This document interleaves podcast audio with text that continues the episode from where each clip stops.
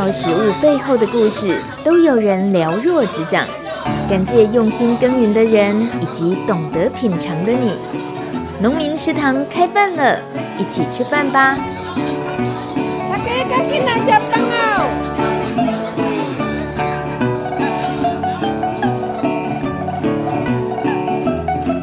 欢迎收听农民食堂开饭了，我是大米。Hello，大米，我这样乱 Q 就把今天来宾直接 Q 出来。今天一切呢都要打破常规，在教育电台直播的农村农业这个议题的节目，大米主持三年了，今天是最后一集，在最后一集节目才告诉大家是最后一集。我也是真的胆子很大，不好意思。然后我就邀请了一位超级心目中的超级巨星来帮我壮胆，然后也希望透过他来带给大家最精彩的压轴。我们一起在这里。是 say goodbye，但是也是影响，可能是其他平台，然后我们继续要关心农村农业的话题。所以这一位我心目中的巨星，他是一位火龙果歌手，有没有很亲切？Hello，小军，萨瓦吕，萨瓦吕，Hello，大家好，我是戴小军，我从屏东来，然后我感冒了。我们不管啊，反正声音就好听就对了。这是有感冒的声音啊，就又更低沉一点。嗯，你有听？你有听过那个有人形容，好像是日本式的形容感冒的时候声音，像是披了一层巧克力糖霜的声音，是浓浓的吗？对，然后是更迷蒙、更吸引人的意思。好好享受这一段时间。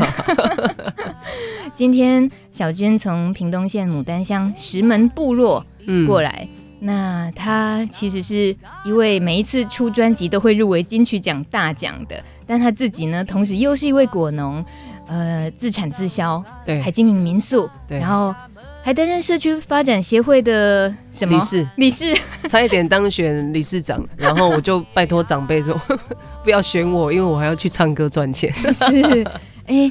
我们是打算一开始就用音乐跟大家 say hello，尤其是我可以点歌吗？可以啊。猴子的果园，猴子果园，好，我的我一定唱。猴子的果园这首歌哦，那是讲到还真的就是发生在你的火龙果园里面的故事。对，我觉得那个日常是蛮辛苦的，因为其实我们家种火龙果已经到今年六年的时间，然后今年又刚好。呃，很忙嘛，嗯、啊，爸爸的事情，我爸爸呃前阵子才离世，这样，所以家里就没有很很用心，或者是说很多的时间在特别照顾火龙果，嗯哼，然后又被猴子吃，然后我妈妈今年就说她不想再种了，啊、我听到这个消息，其实我有点难过，就觉得说，嗯，她其实种这个果园呢、啊，一开始的决定没有被爸爸支持嘛，我妈妈哦。为什么不支持他？我爸爸可能就觉得说他又不专业，他又不知道要怎么怎么卖，然后他又不会跟人家做生意，又不会跟人家讨好关系，这样。因为我爸爸就否定我妈的个性，你这种个性好像不适合，嗯、好像不适合种水果这样。啊，最后还是种了嘛。然后种了之后，我就觉得说有这个果园，我们家的感情哎变得比以前更好。哎，对，为什么？就是我们要采收的时候就。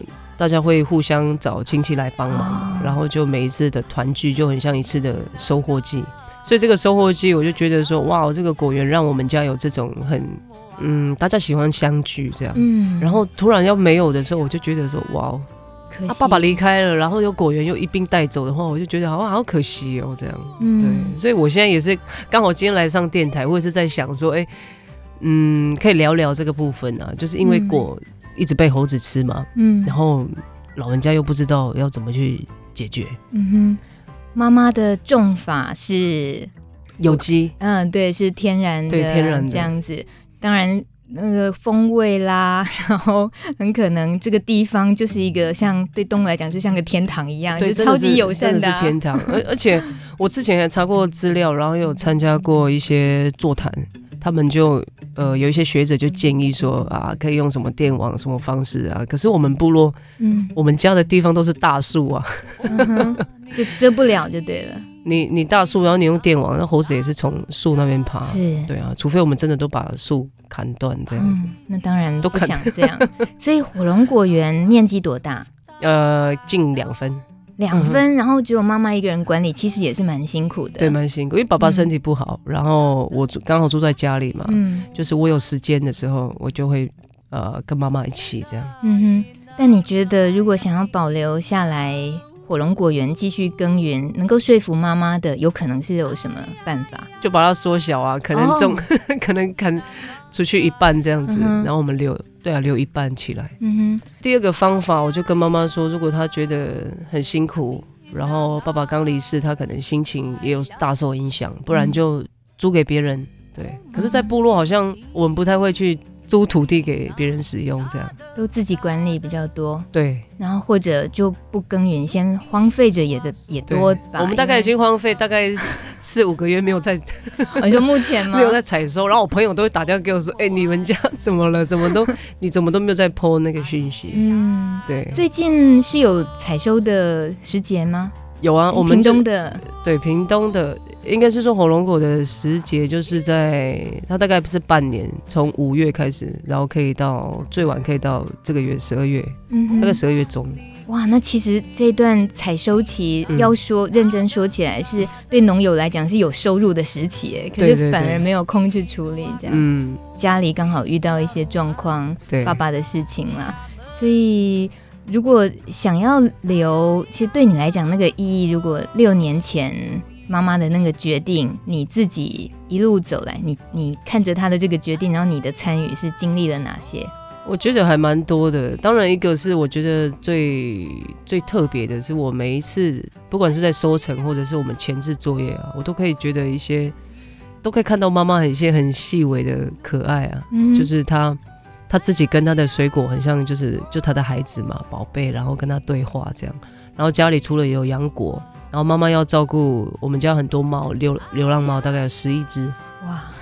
照顾流浪猫，然后狗，然后鸡这样，然后他的生活都是在果园里面，嗯，就跟这些动物啊、大自然这样。然后我有时候会看从他的生命里面，我会看到那种很纯粹的那种简单，他都知道他每天要做的事情就那些而已，嗯哼，对。然后可能有哪呃，比如说他的果园有哪里啊、呃，哪一个东西坏了。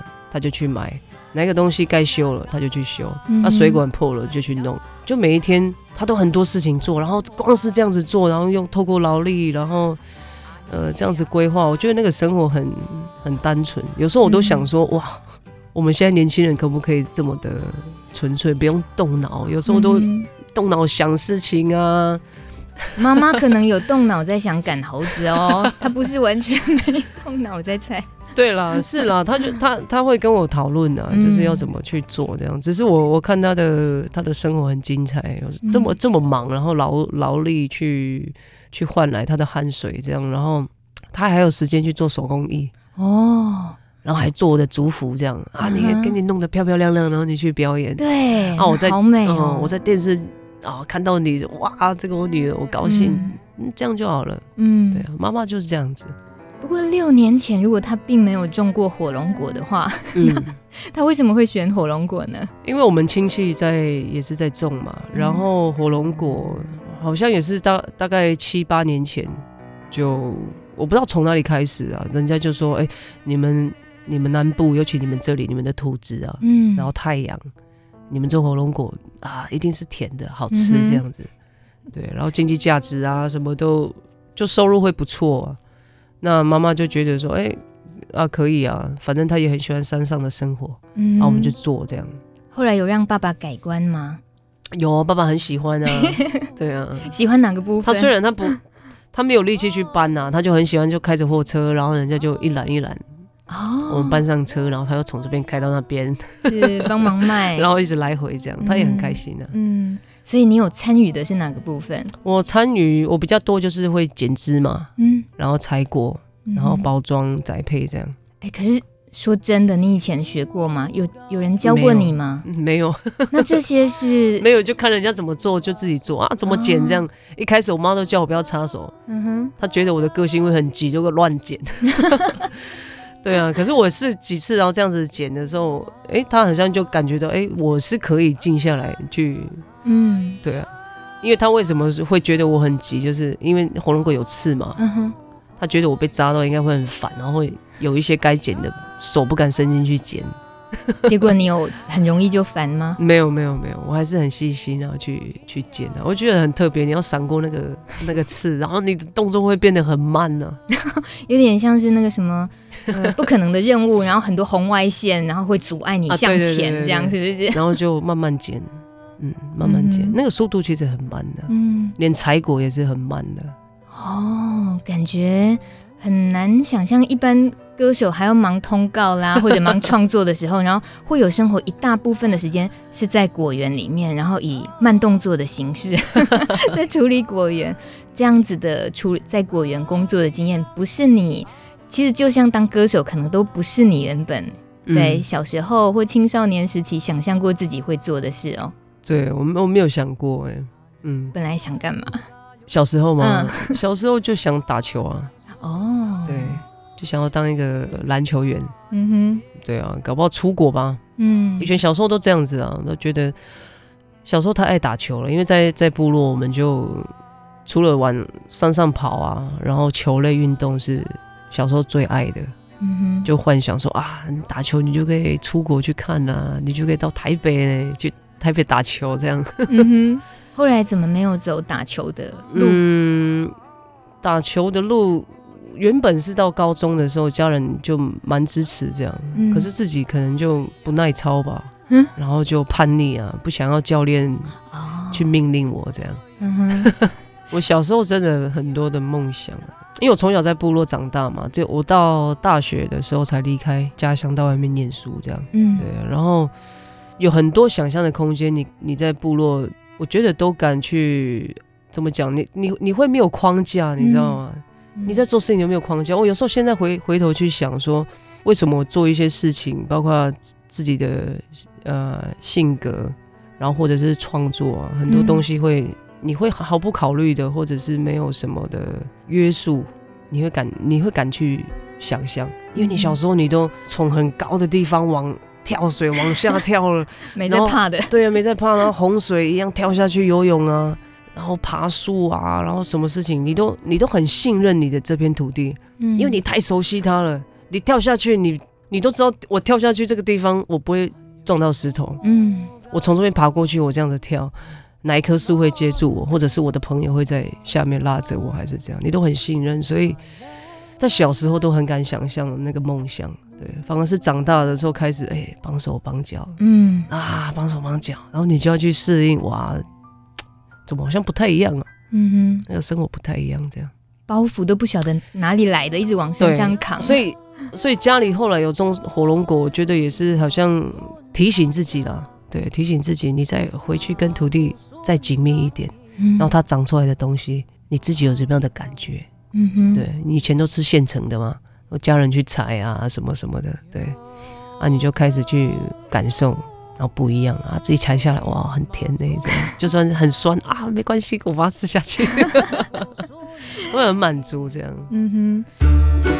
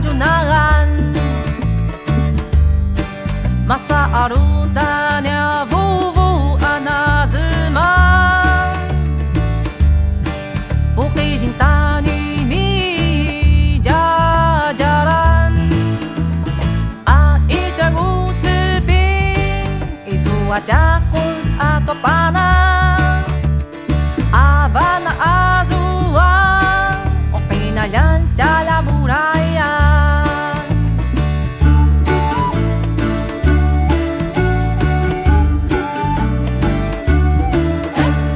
wo 也有点好奇你长大的这个地方石门村，它又叫做瓜牛村。对，瓜牛村好可爱，而且你还帮这样子的瓜牛村写了一首歌，太可爱，就收录在第一张专辑《顺着河流走》这里面。瓜牛村的由来一定要介绍一下，怎么会叫瓜牛村？瓜牛村早期啦，爸爸妈妈那个年代，那时候因为我们的部落老人家讲说，吼，这个就是神呐、啊、眷顾我们，所以他给我们这边有东西吃。因为以前都生活都很辛苦嘛，嗯、然后我们那里的环境的关系，然后瓜牛比其他部落还要多，嗯哼，然后比其他部落多，我们就可以靠瓜牛为生嘛，我们自己吃，然后也可以拿下山去卖，这样。对，然后所以其他部落很羡慕我们，哇，那个我每次看到有哪一个人一来，哇，那个瓜牛村的，哦，他们哦都常常会讲了，嗯哼，所以是其他的部落给我们的一个戏称啊。他的台湾族语怎么讲？卢里，卢里，卢里。可是这个卢里，它它这个音是呃，它是从日日本对过来的一个音，卢里这样。靠瓜牛可以养活整个村庄，这是在我我看到你写歌的一些创作背景里面提到。但到了你这一代的时候，你还看得到满地的瓜牛吗？还还是有啊，我们山上就很多，而且瓜牛最爱吃火龙果。那这样子真的很令人头痛啊！对呀、啊，所以我妈妈都不是有一个药是在喷那个瓜牛的吗？Uh huh. 对，我妈妈之前就跟我说，可不可以用那个？我说不行啊，那个就是药。她说，可是她那个老板说那个是无毒的。我说哪 哪有无毒的药？他都讲 药还有无毒的。嗯哼、uh，huh. 对。后来我跟我妈妈说不行，弄那个。而且我们都会捡瓜牛嘛，我就说你用那个你的瓜牛，你敢吃吗？嗯，我妈妈说对哦，哦对，还好我们会吃瓜牛，你知道吗？真的，这样一考虑就知道你要好好照顾这一个果树，照顾照顾土地，就变得更理所当然。对，然后我们就嗯，我们捡种火龙果，然后又有瓜牛，这样有时候还会抓到，我们就说放陷阱，有时候会抓到山猪嘛。啊哈，对，在果园里面哦。那说起来，就是 你种火龙果，其实是在喂瓜牛跟喂山猪，然后你们赚到的是瓜牛跟山猪。可是我们没有吃猴子。有一次我妈妈很好笑，我妈妈有一次很气冲冲的，因为果都被猴子吃嘛。那时候吃一百多粒，就是算那个网袋，你就知道，哦，还会掏开网袋这样子。他就很很生气，骑摩托车去那个警察局嘛，他就跟警察报案了。太可爱。啊，警察就跟他说，你要报什么案？啊！结果他就支支吾吾的，警察说：“你这都要办办什么？”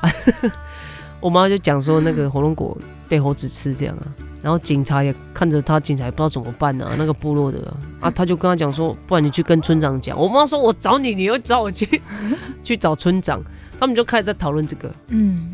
然后村长就很生气啊，村长就说：“哦，就是那个动保的啦。哦，哦，那个都说什么？”不能打动物，不能狩猎，不能怎样怎样，然后说我们原住民什么，他们就是在吵这个，嗯哼，所以就几个部落的长辈，他们就是开始在很很很生气，有一些法条，就是说我们为什么不能去去猎杀猴子啊？嗯、你不猎杀，你不维持生态平衡的话，像我们部落，我是听老人家讲啊，就哎、欸，你有没有发现我们部落都没有，现在都没有麻雀了？嗯，我说哎、欸，对呢，我们都没有。我都没有发现哦，嗯、就突然这样子讲，哎、欸，有有发现哦，没有麻雀。他们说猴子会去吃鸟的蛋，吃很多，比如说像飞鼠的小孩，现在也没有飞鼠了吗？不，很少飞鼠。猴子这么的杂食，杂食啊，会吃飞鼠的小孩，所以整个生态已经在乱了。嗯、对啊，在部落可能是平地的地方，他没有去感受到这样平衡。可我们只是觉得啊，我们爱护动物这样子哦。嗯、对，可是长辈他们就会看到这些很不健康的生态循环。他们就觉得说啊，你们要开放哦，我们就是要去维持这个平衡，这样。嗯嗯，哎呀，妈妈去警察局报案，然后被告是猴子，真的是。对啊，很辛苦了。对，对但呃，你每一次能够收到猴子吃剩的、仅、嗯、剩的 这些，然后装箱，然后去卖这些火龙果，还是看到你开开心心的，嗯、甚至。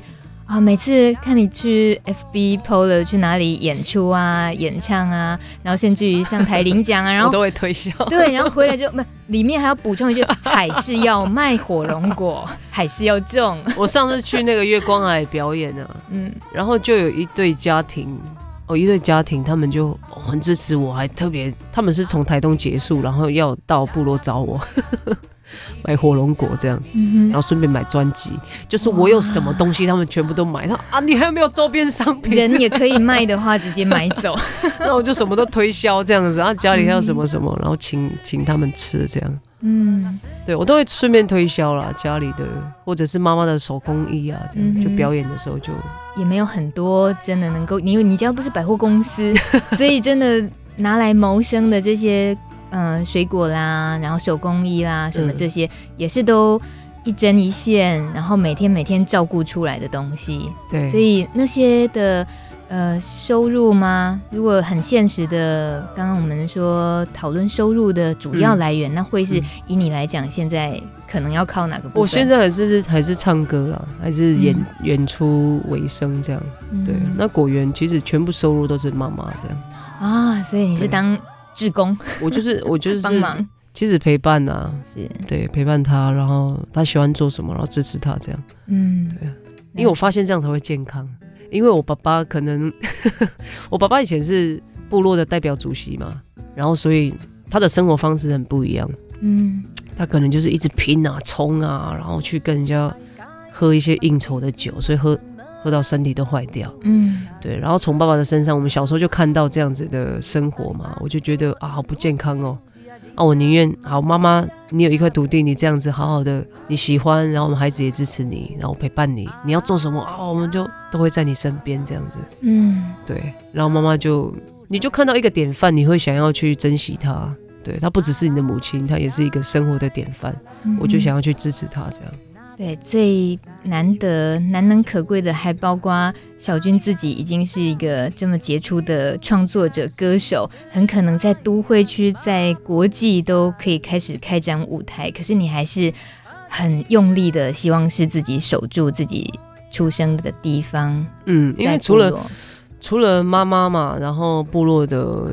呃，比如说像协会啊，我们在做部落的事情，然后小朋友、年轻人，我现在也是啊、呃，部落青年会长，对，所以很多时间都是要在在部落，对。嗯、当然有时候哇，太忙了，你又要演出工作，你又要创作，你要你要部落，而且在部落很多人情的问题嘛，那个感情是非常深厚的。有时候在部落，你会觉得哦，有时候很想要逃出来，有时候来台北工作就觉得、嗯、哇，透气个几天这样子，对，嗯、但是。嗯，回到家里还是最，我觉得最珍贵的一个练习的舞台。练习，对，练习什么？练习很多事情。你从小在部落长大，你当你有力量，你想要回去的时候，嗯、一开始长辈还是以把你当做小朋友，你就是那个小时候流鼻涕的那个样子。可是你要怎么去把自己的力量展现出来，让长辈可以信任你？然后长辈信任你，他就会信任一群年轻人。他信任这一群年轻人，他就会期待更小的小朋友要去跟随这一群年轻人。所以你看你在外面，你演出啊，光鲜亮丽啊，你在舞台很多的掌声，可是这些掌声不会跟你回到家，嗯哼，不会在夜晚那个枕头你还听得到掌声，不可能。所以你回到自己家乡的时候，很多东西才是最真实的。老人家会最真实的跟你讲你的创作。他会跟你聊你的家，他会跟你聊你带的这些年轻人，他会跟你聊你的生命，他会跟你讲真正的。我们部落人爱讲，来了，我跟你讲，真正的，真正的。有一次我朋友讲说，为什么你们部落都要讲真正的？我说因为我们是真正的。然后他说什么是真正的？太可爱了，我也觉得这很有趣啊。然后就是会跟你讲真正的。很认真，很认真的，很真诚的，真正的。嗯哼，有点好奇你的呃排湾族名字，嗯，扫瓦绿，扫亚绿，果然就是念不标准。我想再听一次怎么念，扫亚绿。OK，好听，我们就听着正确的版本就好。它有特别的意思吗？扫亚女这我曾祖母的名字，然后扫亚女家人是说这个名字是很有力量的一个女性啊，嗯，对，她可以 handle 很多事情。嗯，我觉得哎，蛮好的，这个曾祖母的名字这样留给我。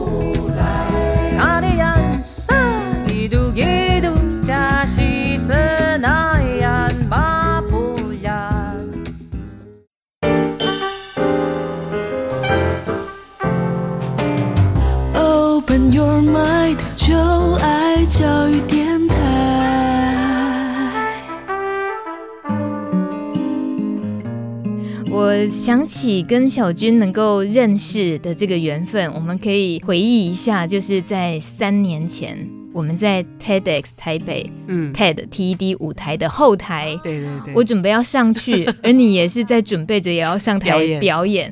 然后我们有一种对彼此的激赏，可是我觉得我欣赏戴小军当然很很合理啊。戴小军怎么会认识我嘞？而且三年前我才刚开始做米米之音的这个农村广播，嗯、也还没有到教育电台，应该是能见度很低的。但是 TED 舞台就是邀请我去谈为什么要做关心农村农业的一个农村广播这样的事情，所以我开场的时候就是简单的几句台语，先来介绍我自己。然后我当我 后来演讲完到了后台，小军就就投以很热烈的那个肯定的眼神，我好感动呢，真的哎，是认真，对，真正的哦，真正的感动，真正的。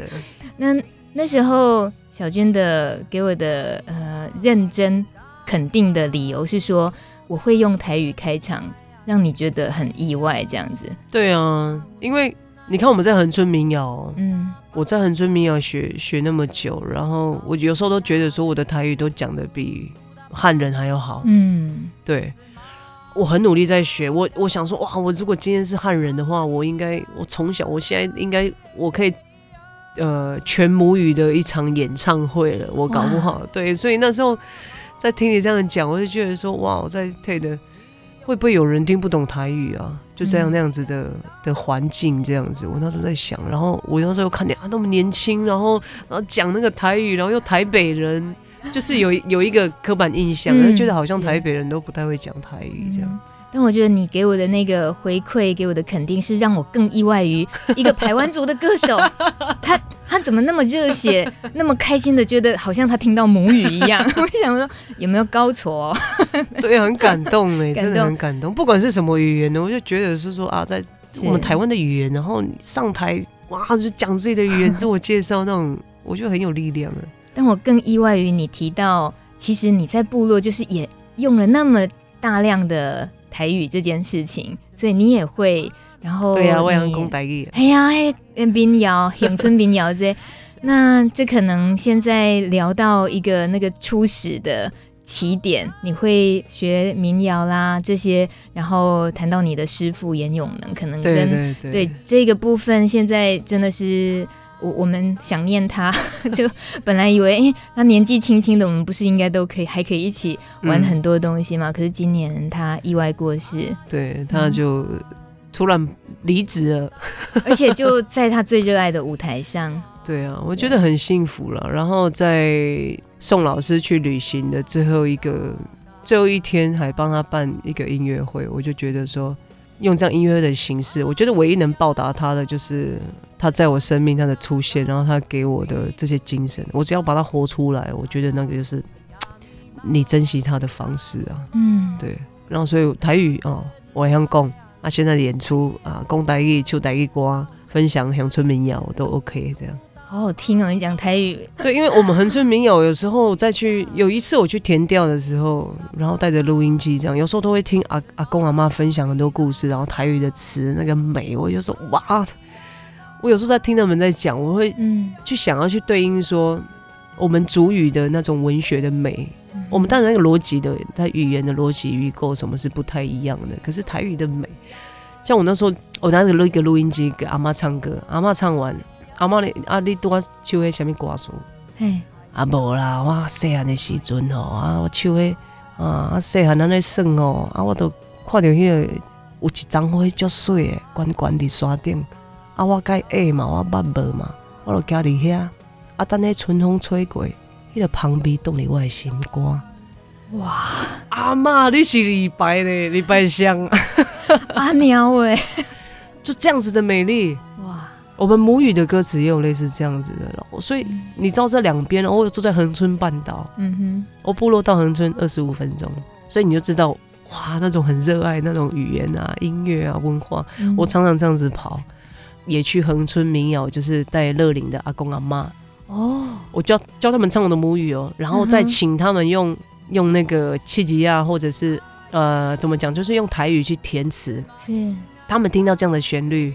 你教他们创作？我有时候会教他们创作，是。可是可是大部分现在就反过来，因为我是他们的呃民谣的老师嘛，哦、对，在创作的民谣的老师啊，他们知道我台语不好，所以他们都变得那个学生阿公阿妈都很踊跃，不行啊，你讲啊，哦，你你啊，你啊，你啊，我说哦，西哦，然后他们都很踊跃，因为我他们知道我不会讲台语，嗯、所以我们的课程那个互动性就很高，嗯那，我就唱呃原住民语的歌谣，然后唱完之后。他们来填词，这样他们就填台语的词。哦，对，然后我在从中又可以再学到，嗯，对，然后他们从中也在创作嘛，因为那个音跟台语的音要跟它的旋律要咬在一起，嗯、对啊，比如说弄喜郎，弄喜郎，我们就知道弄喜郎都是人，对你不可能说弄西郎，那个就不一样，都撞死人了，真的，台语的声调差一点点，那个意义走走中，对，所以我就在这里面就哎有很多的学习，你知道，就变成说哎。当我今天去到汉人的小学，面对那些台语会讲台语小朋友，嗯，我也知道要怎么去创作那个音、嗯、那个旋律，这样。小军，你就很好玩，你太特别了吧？那个 那个教学的那个画面，我也觉得是真的在打破很多刻板印象。嗯，他们要学恒春民谣，然后学乐琴，然后是你来教乐琴。对，还好我还好我不太会台语，你知道吗？所以这些阿妈他们很。哦，每个啊，你也知道阿公阿妈那个很鸡婆的那种个性，不是啊，你下了 就可以有发挥的余地，这样。对对对，应应该按把被按照供这样子。嗯，对。那为什么你会教乐琴这件事情？我的贵人都很多是在恒春，他们看到我在小学，然后带小朋友，哦，这少年郎呀，哦，人家，嗯，很特别，就特别的，哦哦，他就问我说，你是在？做什么的哦，然后就把你拉进一个团体里面，我就讲说，我我是我我较早是摇滚乐呢，后来呢，我我带你去，咱家都有迄个乐团哦，我说有吗？真的吗？我我带你去，带你去熟悉这样，嗯，结果那个门一打开，一打开啊，都是这样的，都是阿公阿妈，那个是我第一次被带到恒春民谣这样，我就开始跟他们一起学吧，然后哦，你是先去跟他们学乐琴。我本来要去学乐琴，是。可是我因为我会打鼓嘛，嗯、然后我就打鼓的时候，那个朱金顺阿公，哦，你两个拍鼓后，你你别大琴来，别大琴啊，你拍鼓的呵，嗯哼，哦，然后可以让他们齐唱，这样有一个节奏，然后阿公阿妈一起唱，因为我们恒春民谣一开始都是独唱嘛，嗯，每个人的旋律、每个人词、每个人的呼吸不太一样，嗯，啊，所以有一个年轻人进来，他可以打鼓，哦，让我们齐唱，他就哦，啊、你是。乐团的灵魂人物，节拍组那个对，然后就就慢慢这样子，你就被这些长辈疼爱嘛。嗯，然后哇，每次上课都有水果啊，有时候有什么什么的海产啊，什么什么都可以带回家。这样，我其实是因为陪伴恒春民谣的这些阿公阿嬷开始，我才回去找部落的声音跟部落的故事。这样，因为你从小都在一个地方长大，你可能不觉得有什么特别的美。嗯，然后当你去陪伴这群阿公阿妈，哇，在他们身上你看到。好多的笑容啊，因为你陪伴他们，然后他们的唱歌跟我们以前的 rock 是不太一样的。原来是他唱歌是可以唱到流眼泪的。嗯，我那时候才开始感受到音乐的不一样，然后又认识永能老师，这样，嗯，我才重新的再回到自己的家乡，这样。嗯哼。是因为在月前的那些陪伴阿公阿妈过程，也认识了严永能。可是严永能本身，他不只是音乐这个部分，他整个音乐的背景创作，他就是在关心农村农业这件事情。对啊，那个时候你对他做这样子的音乐创作的素材那么样的聚焦，然后他整个热情投注，你那时候印象到现在还记得的。我都觉得他很有魅力啊，他一直以来都很有魅力，因为。嗯，他是一个很跳的人。有时候我们在聊天，感觉我们都一直在聊，可是我们没有在聊，因为他一直在讲，他想的事情都是用跳跃式的。嗯，然后我也在讲我的，就等于是我们两个都是在讲自己的事情，可是我们是 就两个人都常常这样子。嗯哼，啊，他收我做徒弟嘛，所以很多事情他都会跟我去分享。比如说，他说农民都很辛苦，我们啊年轻人有体力去上街去抗议，可是为什么我们不能反过来去想？我们去唱土地的美丽，我们去把决定权给人民。你说台湾好，好啊；你说台湾米好吃，好，我来讲，只要大家拢吃台湾米，好啊，好是你讲的哦，嗯、啊，你去你去买，你去支持。对，我们要换一种方式，我们不用再走上街头，嗯、因为那些是有人会去做的。嗯，我们来返乡，我们来把台湾的美丽唱出来。你把不你部落的东西唱出来，这样，所以在他身上有很多的获得、啊。嗯嗯，音乐就能够促成这件事的话，就用自己也试试看走音乐这条路，这样。对，所以我就因为我们常常这样子聊嘛，然后有一些想法的交换，然后我说啊，我我也来写一首。嗯，然后跟妈妈有关系的，然后猴子啊、果园啊什么去、嗯、去记录这样子，然后写出来的歌，你又可以送给妈妈当礼物，然后你又可以分享哦你们家的的生活的样子，嗯、我觉得那个是做创作一个很好的回馈，嗯哼，对，然后你也可以赞美自己的家乡，这样、嗯、很棒。那为什么会有想要收你当徒弟这样子的缘分呢？他可能觉得我很。很好学吧，然后又很被被骂了都不会跑掉。他怎么骂我都不会跑，所以他真的会骂。他骂骂很凶啊。哦，对啊，就是骂我懒惰，骂我就是一个很侥幸的人啊。哇，对啊，骂了之后你只要一个光环，你就觉得你你很了不起吗？你不要偷懒啊，你不要浪费你的天赋这样，你不要依赖。就像阿豹讲的那句话，所以，嗯、所以今年阿豹在讲那句话的时候，我在我在台下，其实我很想念永能老师，因为他曾经用这样子的话念过我，这样，所以我一辈子都记得，我们一定要努力，这样，就像农民一样，哦，太努力了。我看到我妈妈的生活，然后又有永能老师这样子的陪伴啊，嗯、我就觉得那个是支撑我一个很大的力量啊。嗯嗯，不过那样子的高压的，也算是有点压力的嘛，会有没有曾经给你挫折吗？有挫折，但是我的长大很快哦。嗯哼，他每次他每次骂的时候，然后我就很认真去想，然后去调整。啊，有时候就问别人，然后就一直不断不断的前进啊，进步啊。然后老师就很喜欢我这样。嗯。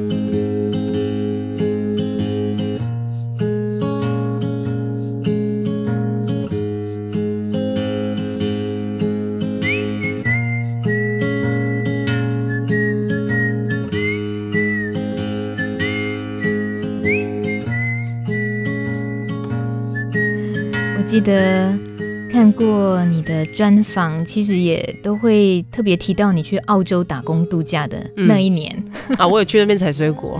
啊、对，对你跟农业真正的开始的接触，是从澳洲打工度假的时候开始吗？对，应该是比较深的接触，就是澳洲、嗯。其实也很短啊，就一年。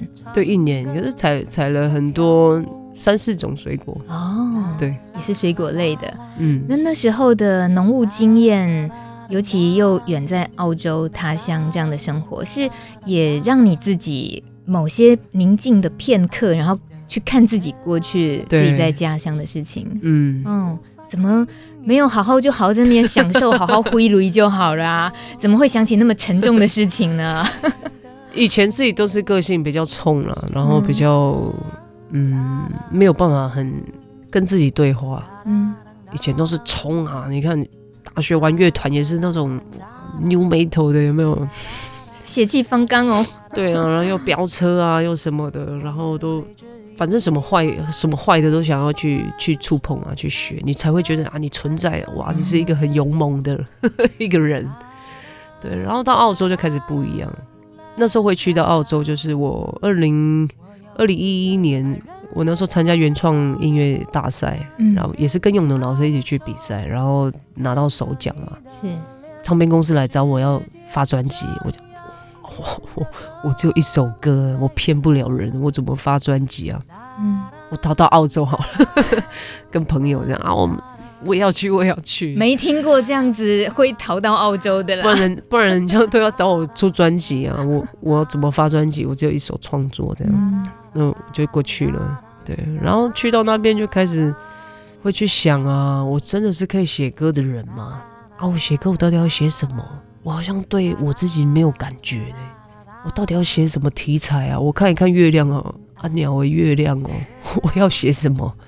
我那时候都不太知道我自己，我要怎么记录我自己？我自己是谁？我完全都不知道。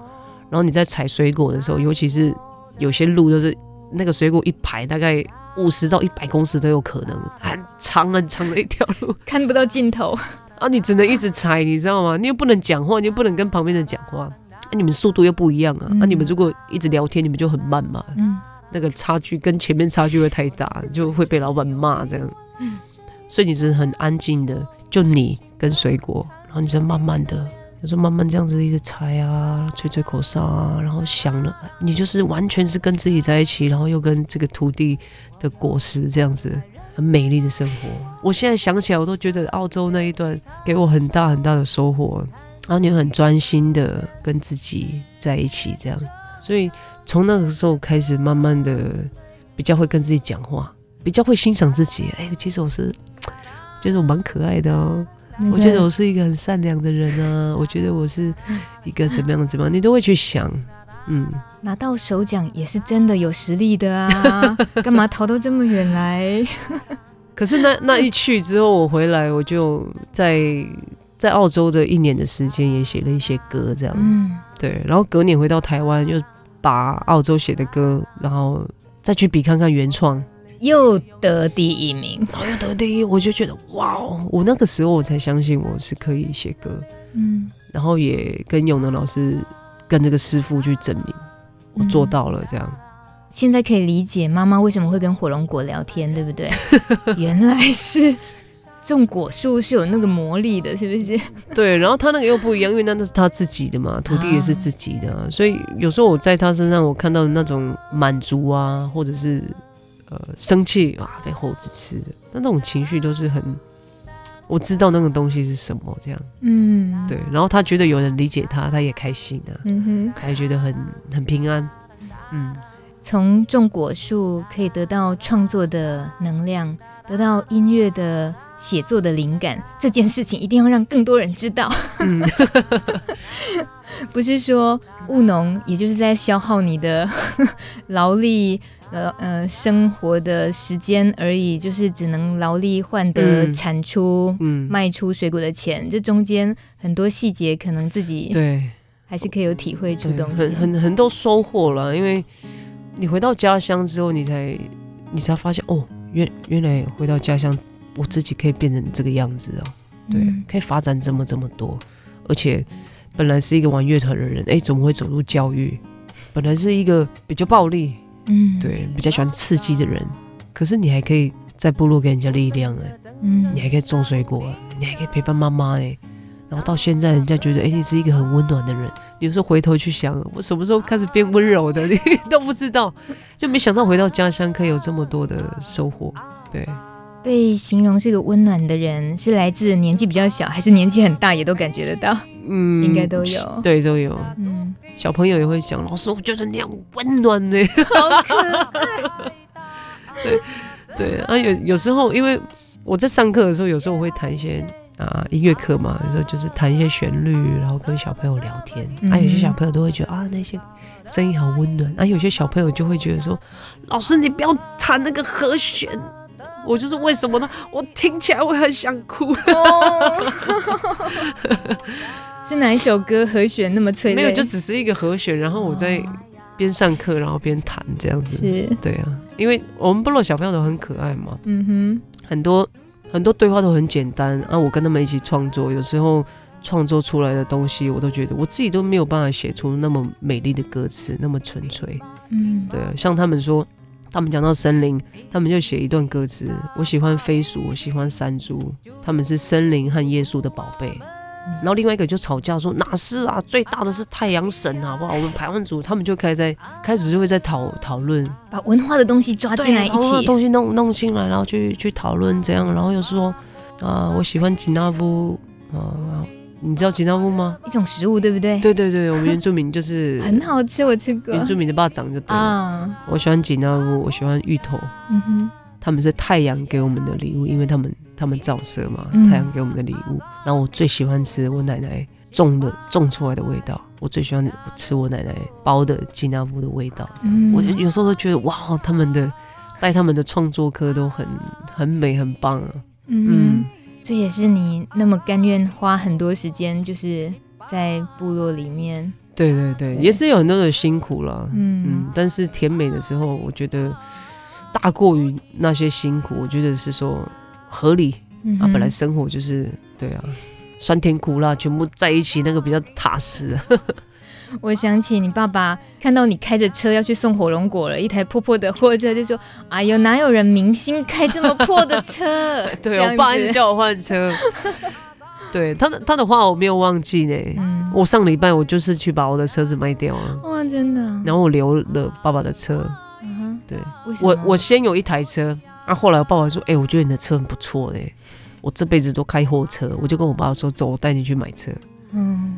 我就带我爸爸去绕绕绕绕到屏东潮州嘛，在路边看到，哎、欸，爸，那个台车跟我一模一样呢，我们就去啊，那台车是手牌的厢型车嘛，嗯哼，我就跟我爸爸在开一模一样的车子，然后我爸爸、哦、对啊，前阵子离开了嘛，嗯，然后我就去把我的车子卖掉，这样，嗯，然后就留爸爸的车，顺便也是纪念他，然后陪伴他这样，是。对，然后从此之后，好，我就开着你的车继续在火龙果这样，开着你的车继续。继续跑是，嗯，而这个火龙果，就像刚刚节目一刚开始说的，你也有点担心妈妈是不是在考虑着还要不要继续种？嗯、但听起来小军这个无偿的志工是还打算一直帮他种下去，就对了。我是可以了，可以，一定可以 帮助妈妈。对啊，不过可能把一半拿掉吧。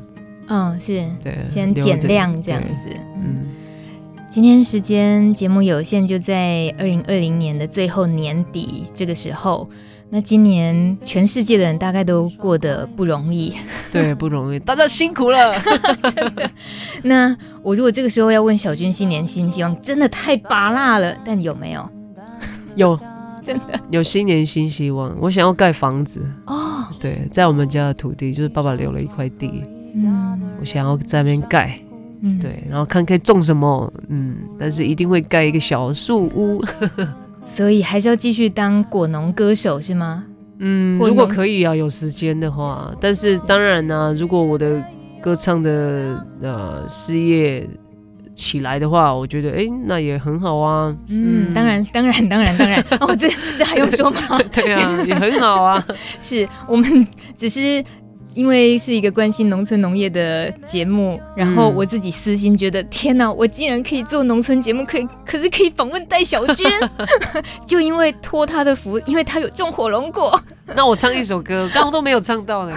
感谢我用我这个鼻音唱，这是我们的荣幸。对，我唱一首，嗯，送给大家的新年礼物。好，我我唱我唱一首那个跟猴子有关的，吗？好啊。我唱一首猴猴子的果园，不是妈妈的果园，是猴子的果园。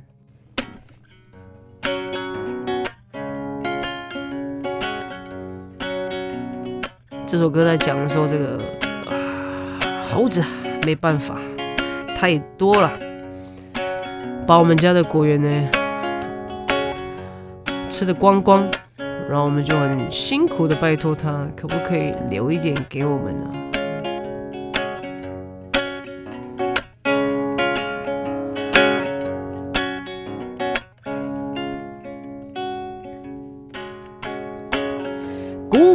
尼伊那伊嘎的嘎的，阿米那布早晚里米达阿道，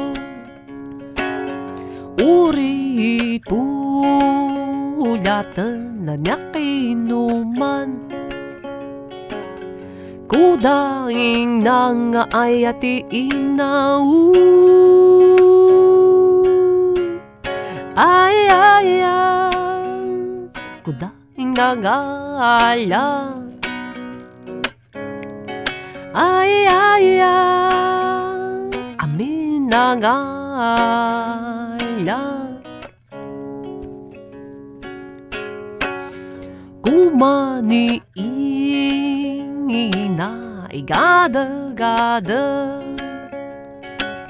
古玛尼伊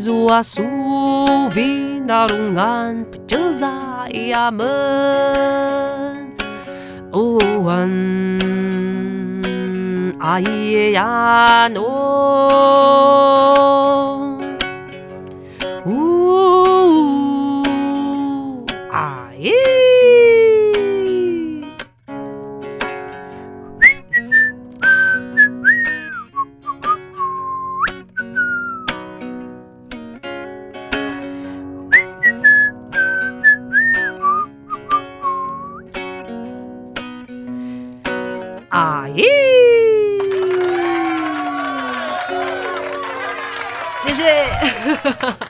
太可惜了，阿姨是太可惜啊，不是在模仿猴子叫吗？没有，就觉得好可惜，被吃了，我们什么都没有了，这样子。阿姨 听起来还是像在笑，就是。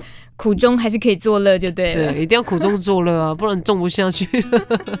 谢谢小军来陪我们度过最后一集节目，谢谢，谢谢。我们还会再见哦。好，我下一趟还就要去你的果园拜访你喽。对，我会找猴子都列队欢迎你们，拍手。还有，我也想要访问妈妈哦，还可以的。听听那一位曾经去警察局报案 想要抓猴子的太太。可以，可以。我妈妈她有时候她。